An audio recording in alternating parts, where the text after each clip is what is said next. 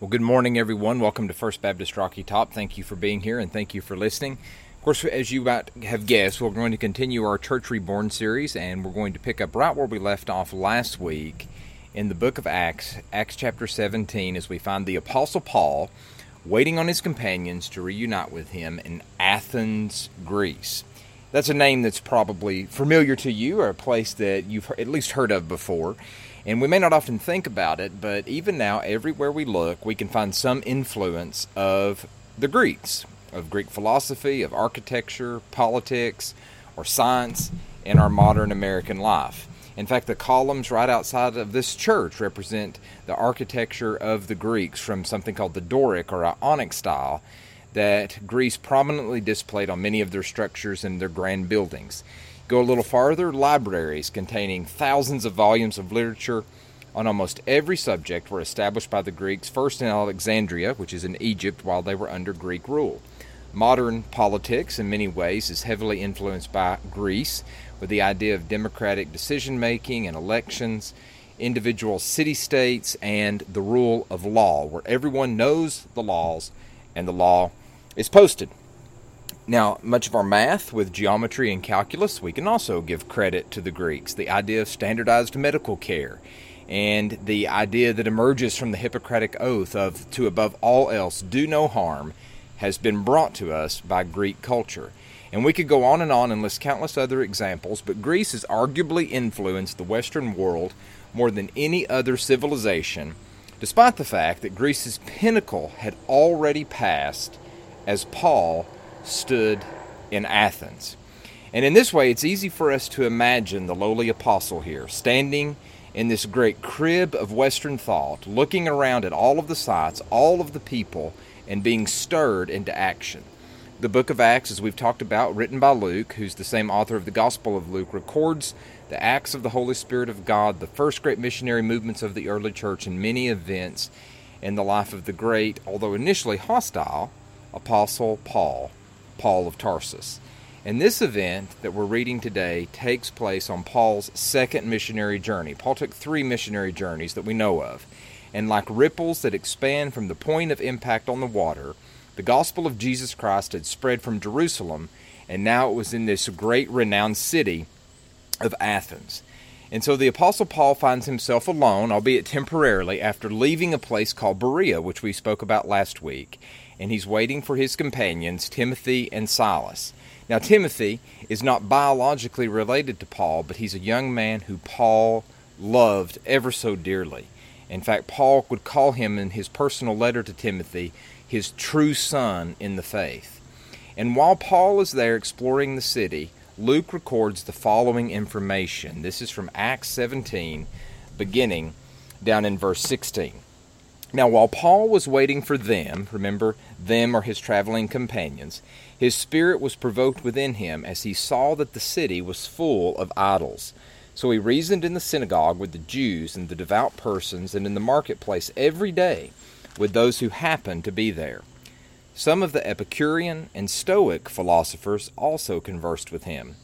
And some said, What does this babbler wish to say? Others said he seems to be a preacher of foreign divinities because he was preaching Jesus and the resurrection.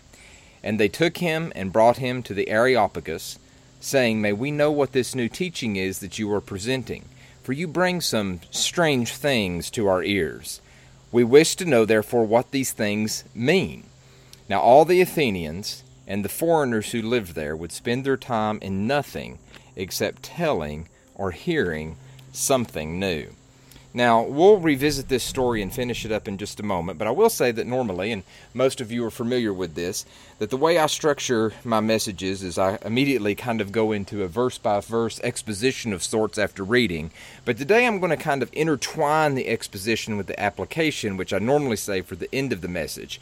And the reason is this the reason I'm doing that is this I believe how Paul responded to this situation serves as a model for how we must be willing to respond to what we see in today's world. Now, the setting may be different. The names ascribed to the idols may seem eons removed from what we read about with the Apostle Paul. But if we will allow our minds to focus on the reality of the situation and the type of environment that Paul was in, I think that we can, with hardly even trying, draw many parallels to Paul's moment in Athens and into the culture and in the environment that we live in today. And the first thing that we notice about Paul's response to this is that he had a troubled soul. The opening line of this narrative tells us Paul's spirit was provoked within him as he saw the city full of idols. Now, Athens was a remarkable city, and we've already talked about how its influence has affected much of our lives in America today. It was the cradle of Western civilization, it was the birthplace of democracy. The ballot you cast for local representatives, you can credit Athens, Greece. The university where a lecturer imparts knowledge and thought provoking questions are asked and explored, you can thank Athens, Greece. In fact, you can specifically thank one of their great philosophers, a man by the name of Socrates. And I'll bring that back up here in just a moment. But Paul would have been here during the first century AD.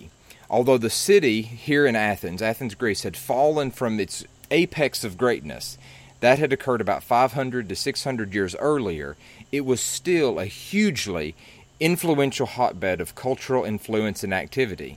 But despite all of its social influence, Athens was a city consumed by false religion. At the highest points of the city, this was a common practice geographically, at the highest points of the city, temples were built to honor their gods. And countless idols were sold in the marketplaces of all of these different gods. Strange practices often occurred in and around the temple themselves, which I'm not going to mention on this platform. And it's been remarked that it was easier to find a God in Athens than a person. And when the Apostle Paul looked around at all of these temples, all of the perversiveness, all of the sensuality, all of the hedonism, all of the pining after gods made of wood, stone, and metals, his spirit was stirred within him. He was troubled. And we learn a lot about our priorities when we consider what troubles us. Paul was troubled here by the idolatry that he saw surrounding him in Athens. And, you know, we often have this conversation here at this church about worldviews. I talk about this very often, and it's so important that you have a worldview, and our children and our grandchildren and our students have a worldview with which to tackle the world. And, of course, our hope and prayer is it's a Christian worldview rooted in biblical truth. That faith in Christ is not merely one aspect of our life, or a single nail to hang our hats on, or even the number one thing in our life, but it is a complete worldview with which we respond to all of life, both here and in eternity. We are born again into a new life. It's right there in the Bible, one of the most famous exchanges in the Bible in the Gospel of John, chapter 3, between Jesus and the Pharisee Nicodemus. Jesus says, You must be born again. And after becoming a Christian, we must learn to think biblically about all aspects of our life. Questions like how does my faith in Christ affect the way I talk to people? How does it affect the way I view people who are different from me? How I work at my job and the type of performance I have? How do I love my wife and my children? All of these things under the umbrella of a Christian worldview. And genuine faith also takes away pretense and false no- notions. What do I mean by that? Well, by all accounts, Athens was an incredible city. Even today, Athens is synonymous with intellectual thought, with cultural influence, with philosophy, with literature, and yet, despite the grandeur that was there, Paul was troubled. He could have easily been mystified by all that he saw, yet he was troubled. He wasn't deceived by materialism. He wasn't deceived by wealth and the allurement of power. Or, and this is crucial, this is crucial, the fact that it seemed that everyone else in that city was in hearty agreement with the lifestyle that was dominant in the culture. You know, the most dangerous philosophy that has invaded almost every aspect of our contemporary society, from the White House to the kitchen table, is the idea of relative truth. Relative truth. What do I mean by that? We need to know. Simply stated, it's the idea that what's true for you may not be true for me, and that truth is based almost entirely on personal preferences and desires. It's the belief that there is no absolute truth except for the truth that there is no absolute truth. And often it goes like this All religions lead to God or salvation. Just pick one or pick none, and it'll all somehow work out in the end. Have whatever relationship you want with whomever you want. Love is love. And if you come across a figurative fence post that has been established by a nation or a people group, bulldoze it down and pave a new path without even asking why that fence was put there in the first place. Make your own decisions, we say. I'm not here to judge you. You'll get no judgment from me. And just believe. Believe in yourself, and you can do or be anything you want to do or be. You know, not too long ago, I was at a graduation ceremony at a very large university and a person of great prominence in the university made a comment that I just couldn't shake because it highlights this point so incredibly well. She was talking primarily to a group of students who were about to graduate. In fact, the only thing left for them to do was to turn their tassels to the other side of their cap. And of course, she was speaking with their families. And she said that when students start at this university, parents often ask, when their student is a freshman, what they can do with the degree that they're working toward. And her response, sort of whimsically with her hands up in the air, was, Well, they can do anything they want, anything they want to do. As if a degree in teaching school would allow you to work in quantum physics, or a Spanish degree would allow you to be a mechanical engineer. She couldn't possibly actually believe that. It was ridiculous, and it doesn't conform to reality but a coliseum full of thousands of people largely gave affirming head nods at her statement and applauded the comment because why? It made them feel good. I've often said that the song that people will sing in hell will be, I did it my way. And I'll add, if hell has a slogan plastered over its gates, it will be the spirit of the age today you do you, you do you.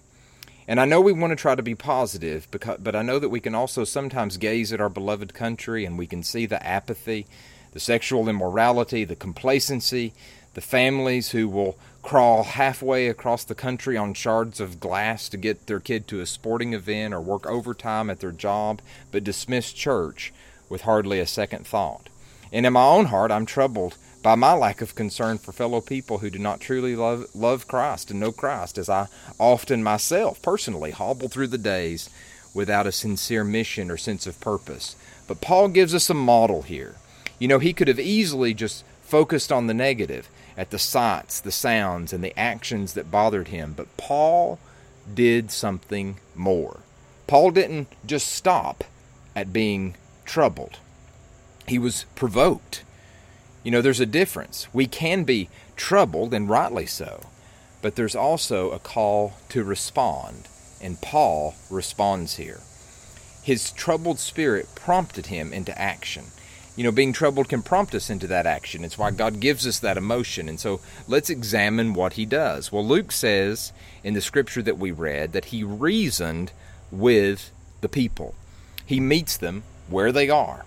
He meets them in their synagogues, which would have been his fellow Jews, and then he meets them in the marketplace, which would have been a mixture of people, primarily Gentiles, which we've spoken a lot about, which were non-Jews, non-Jewish people. And the word reasoned here in this context means to discuss or to debate. And Luke gives us some insight in Acts 17 to how Paul approached this engagement with people.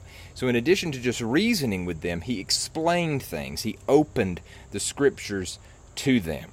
He proved or he responded to objections to, to present the validity of the things that he claimed from the Bible, from the message of Christ. And he proclaimed a clear message. And then he persuaded people this is why you ought to believe this message. This is why you ought to trust in Christ. And consequently, Many joined the faith through the working of the Holy Spirit in this moment. And we shouldn't overlook that Paul started in the synagogue. We know from the rest of the book of Acts that this is his pattern of starting with the Jews and sharing the gospel with the Jews. And I think it's interesting that the first and primary place to proclaim God's truth of the gospel is to those attending in corporate worship. You know, we sometimes erroneously think that the church is the primary building of evangelism. And while it's certainly great and the gospel certainly should be shared within these walls, meeting together in the church primarily is for believers, for those who are have already come to faith in Christ, and we are equipped then to go out and to minister to people and to share the gospel and to share the truth. And that is what was happening here as Paul goes first to the corporate places of worship. But then he also goes to the marketplace. And we're not given a lot of details here, but it seems that Paul used something called the Socratic method. You may recall me mentioning just a moment ago a famous Greek philosopher named Socrates. And the Socratic method here provided a whimsical coincidence of the method that was pioneered by this man of just sitting and dialoguing, discussing, presenting questions about the gospel and then going back and forth with question and answer. People would sit around in a less structured forum and they would provide insight and thoughts and opinions on a topic that was being discussed. Often a topic would be brought up or presented by someone and they these people would uh, sit around or stand around and they would essentially start arguing about this topic. So somebody would bring up a word, bring up a phrase, and they would start arguing. Sometimes in the modern world, we call this marriage. But on a serious note, one of the best ways to engage with God's truth is to ask questions. You know, I've had some conversations with people and if I see that perhaps God has opened an opportunity, I'll ask something like, Do you have any kind of spiritual belief? Or do you ever think about God? How do you view the world? What is your source of hope? You know, I found that generally people like talking about themselves. And when we get people talking about themselves and we show an interest in their lives, on our part, it demonstrates humility. It's a desire to build a relationship with someone, to create dialogue, to build bridges and to open doors. And perhaps in doing this, we can gently just put a pebble in a person's shoe, get them thinking about things with something that sticks with them to create opportunities to share the gospel that you and I may never see. And here in Acts 17, we're given two specific groups that Paul engages with a group called the Epicureans and a group called the Stoics. Now, the Epicureans are interesting. They were not complete hedonists. That would just be people that live for nothing but pleasure. So they're not complete hedonists, but they did enjoy life's pleasures eating good food, wearing nice clothes, listening to good music. Life was largely about pursuing pleasure and avoiding pain. Eat, drink, and be merry, for tomorrow we might die, was kind of their philosophy. And the Stoics were a little different in terms of their spiritual beliefs. They believed in an impersonal force in the universe. They thought God, if you wanted to use that designation, was not, was not knowable, and that life was merely fatalistic. Whatever happens, happens. It is what it is. Whatever will be, will be. Que sera, sera, sort of thing. And there was some intrigue here. They were listening to Paul about the different things that he was saying with his message, but then they call him an idle babbler. The actual translation here is a seed picker. That's kind of an idiom that is lost on us today, but it was the idea of birds that just kind of go around and they pick up random seeds and kind of pick at them for a moment and then cast them aside. So they kind of viewed Paul that way, that what he was presenting, what he was talking about, was just sort of like picking up seeds and scattering them around everywhere. They thought they were going to hear something new. But Paul was instead going to introduce them to the timeless truth of God's redemptive plan. So Paul had been given an inaugural hearing in the synagogues and in the marketplace, and now they wanted something more. So they take it to the next level and they invite him to a place called the Areopagus. So this is the Areopagus address that we're going to get to in just a moment in verse 22. And as I mentioned earlier, the highest points of the city, temples were built just thinking that that was closer to the heavens where the gods dwelled. And in this instance, about 220 feet away from the Parthenon, which is a very famous Athenian temple, another place, another temple had been built to the Greek god of war, Ares. And it was built on a hill, and in Greek that's a pagos. So we have Areopagus Areopagus, Ares Hill. And some translations, particularly if you're looking at the King James Version this morning, may say Mars Hill because Mars was the Roman god of war. Ares was the Greek god of war, Mars was the Roman god of war, so they're somewhat synonymous. But in any case, here's what happens in verse 22 of Acts chapter 17. Let me grab my Bible here as we look at this. Pardon me here. And in verse 22, so Paul, standing in the midst of the Areopagus, said, Men of Athens, I perceive that in every way you are very religious.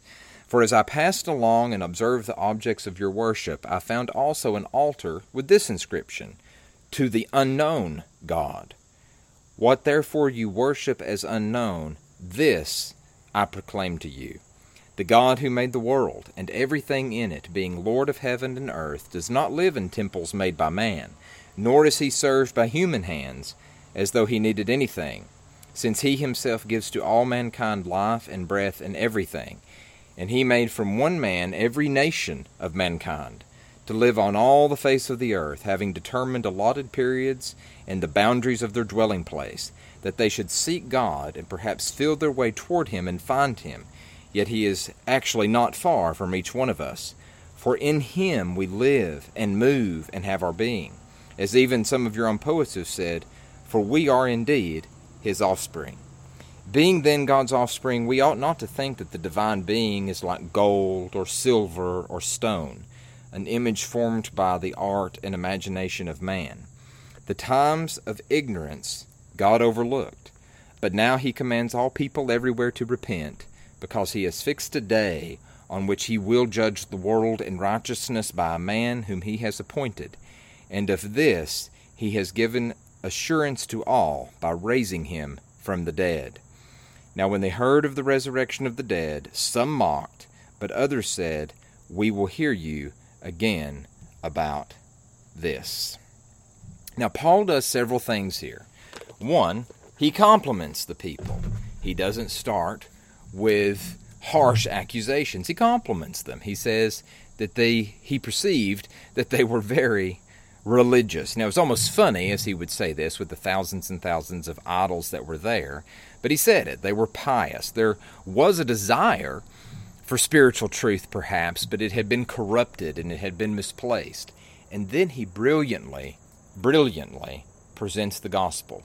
He quotes some of their own Greek poets and he is understanding how to hit the different nuances of the many beliefs of his listeners. Most scholars believe that this was an outline of what Paul would have presented at the Areopagus. It just took us a minute or two to read it. Obviously, a typical address would have taken much longer. Some believe that an Areopagus address would have taken hours.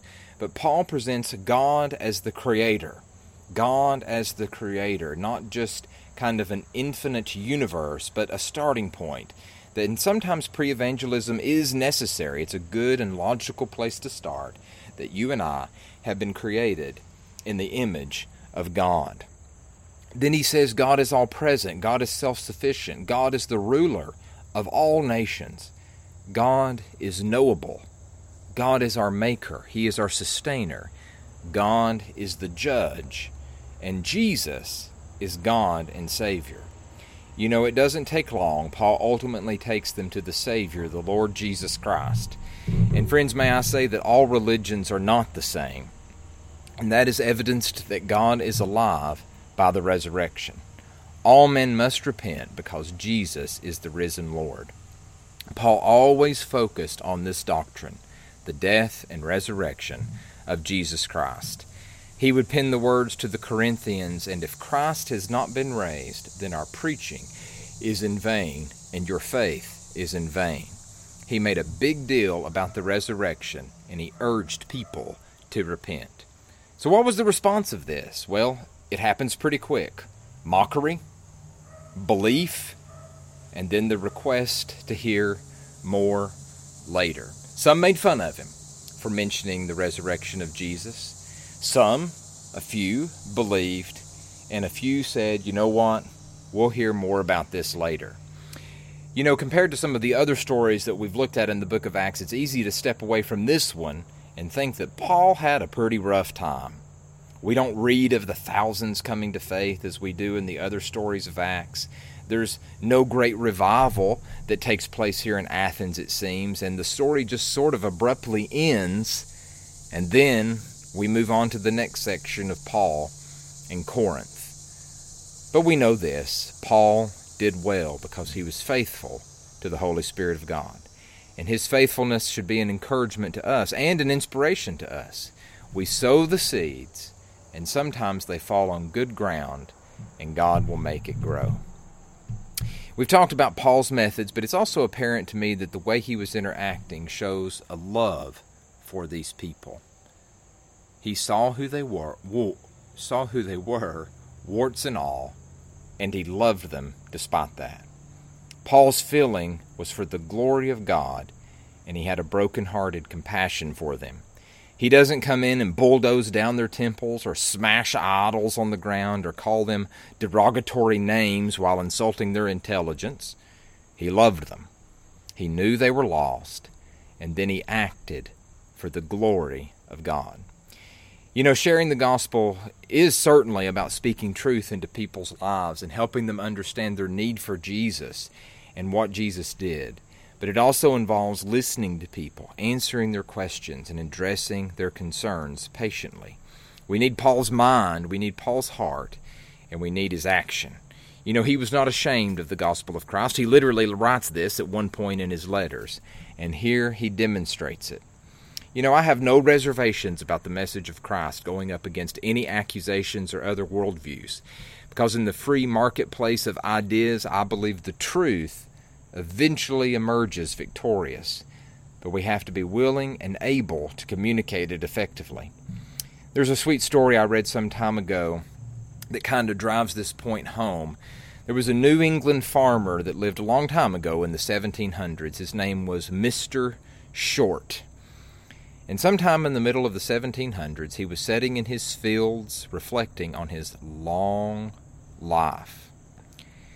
And as he did, he recalled a sermon that he had heard when he was 15 years old as a boy in Dartmouth, England, before he sailed to America. And as he sat there all alone in that vast New England field, the horror of dying under the curse of God was impressed upon him as he meditated on the words that he had heard so long ago with a preacher by the name of John Flavel and in that field, all alone, he gave his life to Jesus Christ. But you know that preacher, John Flavel, who had preached that message about 85 years earlier, never lived to see the fruit of his faithfulness on earth. But a message from one of his sermons 85 years ago pierced the heart of this farmer. And friends, I believe that through God's Holy Spirit, we're still messengers of this great truth today, whether we're in our homes, or the great metropolises of the world, like Paul found him in today, found himself in today. Thank you for giving me a hearing this morning. If you would, join me in prayer. Our Heavenly Father, God, Paul said in his message to the Athenians here that the age of ignorance was over. And God, certainly we're grateful that we don't have to be ignorant of who you are, or where you are, or what you are. But God, you've given us your word, and we know that you are knowable, that you are our closest friend, our dearest comforter, our heavenly Father, and that God wants to have a relationship with us so much so that you seek us out and you call us to repentance and salvation, and you have made a way through the Lord Jesus Christ. And God, in our own culture, there are so many parallels to the city of Athens, so many wrong thoughts, so many confused people. But Lord, we help, we pray that you would help the truth, your truth, the only truth, go out into this country, go out into this community, go out into this world, and that it would emerge victorious as you call people to salvation. God, please bless this church and bless the kingdom of God for your glory. In Jesus' name, amen.